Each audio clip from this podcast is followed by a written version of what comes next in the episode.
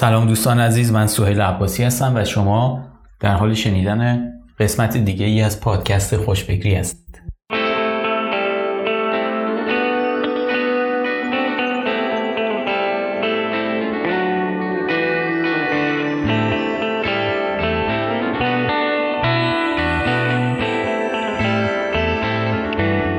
در این قسمت می‌خوایم در مورد منتور صحبت بکنیم و, و ببینیم منتور کیست و چرا برای موفقیت استارتاپ ها وجودش مهمه؟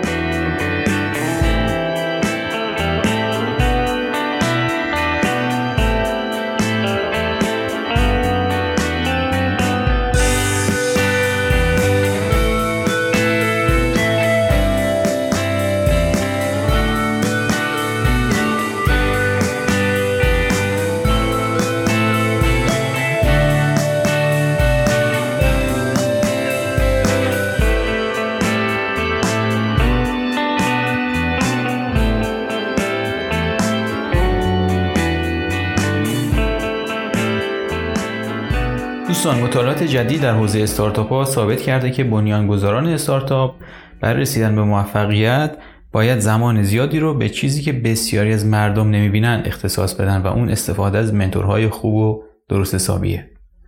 این استراتژی می‌تونه احتمال موفقیت استارتاپ رو بسیار بالا ببره. در این قسمت از پادکست خوشفکری به بررسی تحقیقی که در زمینه شناسایی یکی از مهمترین فاکتورهای موفقیت استارتاپ ها صورت گرفته می‌پردازم یه پژوهشی که انجام شده توسط بازوی پژوهشی مؤسسه غیرانتفاعی اندور در شرکت های برجسته در بخش فناوری در شهر نیویورک چندین الگوی جالب رو کشف کردند. بر اساس دیتایی که از این پژوهش به دست اومده بسیاری از کارآفرینان استارتاپ های موفق ارتباطات فردی قوی با بنیانگذار شرکت های موفق دیگه داشتند. یکی از قوی ترین ارتباطات شناسایی شده در این پژوهش mentoring بوده مثلا بنیانگذارای برجسته از اتسی توسط دیگر کارآفرینان و mentor های موفق مثل کاترینا فیک از فلیکر همفکری و راهنمایی گرفتن. جالبه بدونید که 33 درصد استارتاپی که توسط mentor های موفق مشاوره دریافت می‌کنند تبدیل به کسب و کار موفقی شدند که این آمار بیش از سه برابر بهتر از عملکرد شرکت های دیگه است که در این پژوهش ارزیابی شدن. این الگوی mentoring رو می‌تونیم در کارآفرینان دیگه هم مشاهده بکنیم. زمانی که استیو جابز بنیانگذار اپل درگذشت وقتی استیو جابز بنیانگذار اپل درگذشت مارک زاکربرگ مؤسس فیسبوک جایی گفت که استیو جابز یه mentor بسیار ارزشمند برای اون بوده.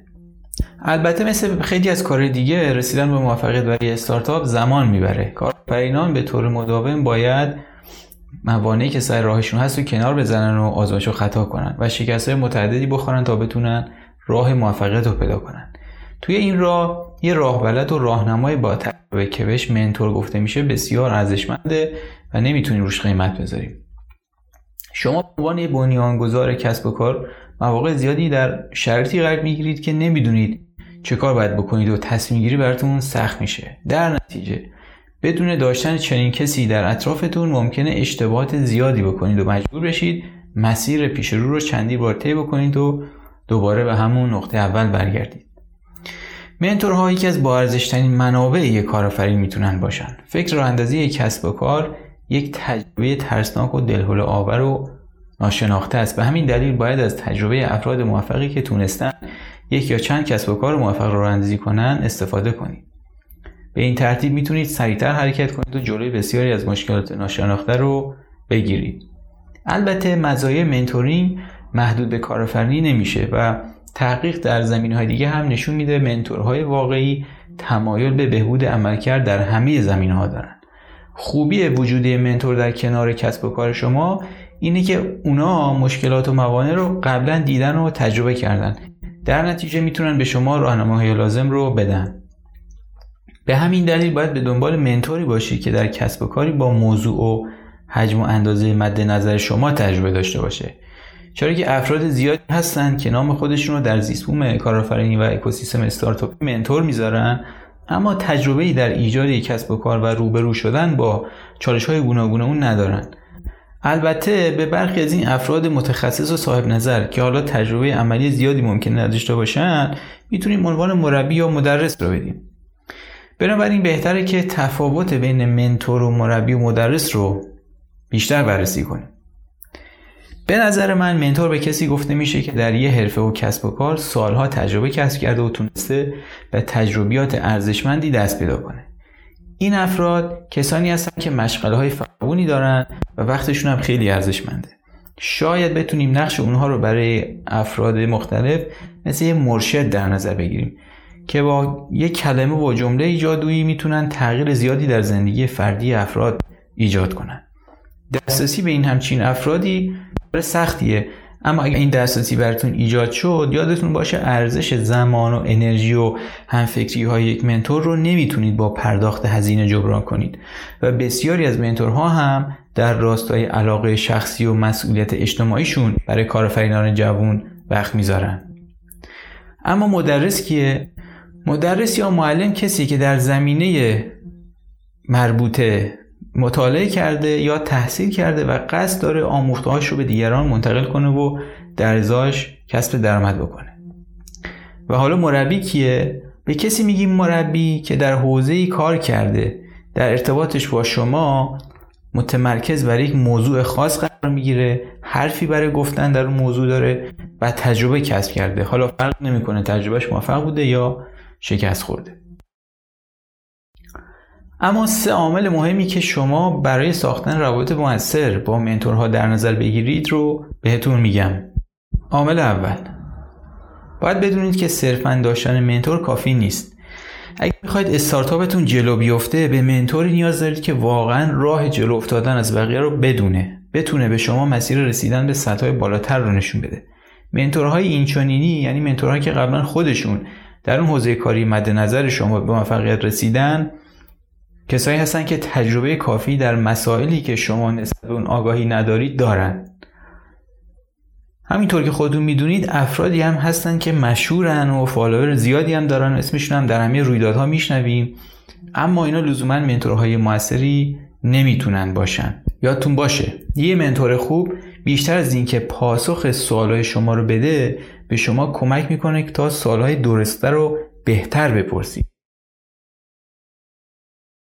نکته دوم. منتورینگ موثر نیازمند یه رابطه پایداره. در نتیجه منتور خوب منتوری که با صبر و حوصله باشه.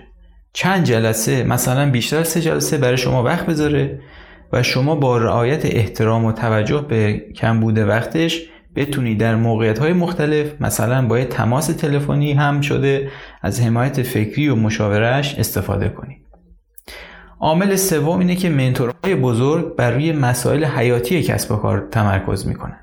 در نتیجه مهمه که از استعدادها و توانایی های منتورتون بهترین استفاده رو ببرید.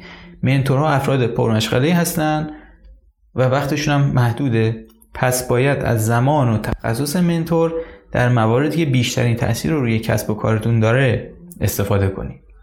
حالا اگه در موقعیتی قرار گرفتید که می‌تونید از تجربیات افرادی اینچنینی استفاده کنید بسیار بسیار خوششانس هستید. چرا که پیدا کردن این افراد کار سختیه و به سختی میشه با اونها صحبت کرد. پس این فرصت رو قنیمت بدونید و سعی کنید چالش ها و مشکلات پیش رو و راحل های اون رو با صحبت و مشورت با اون آدما بهتر و درستتر بکنید.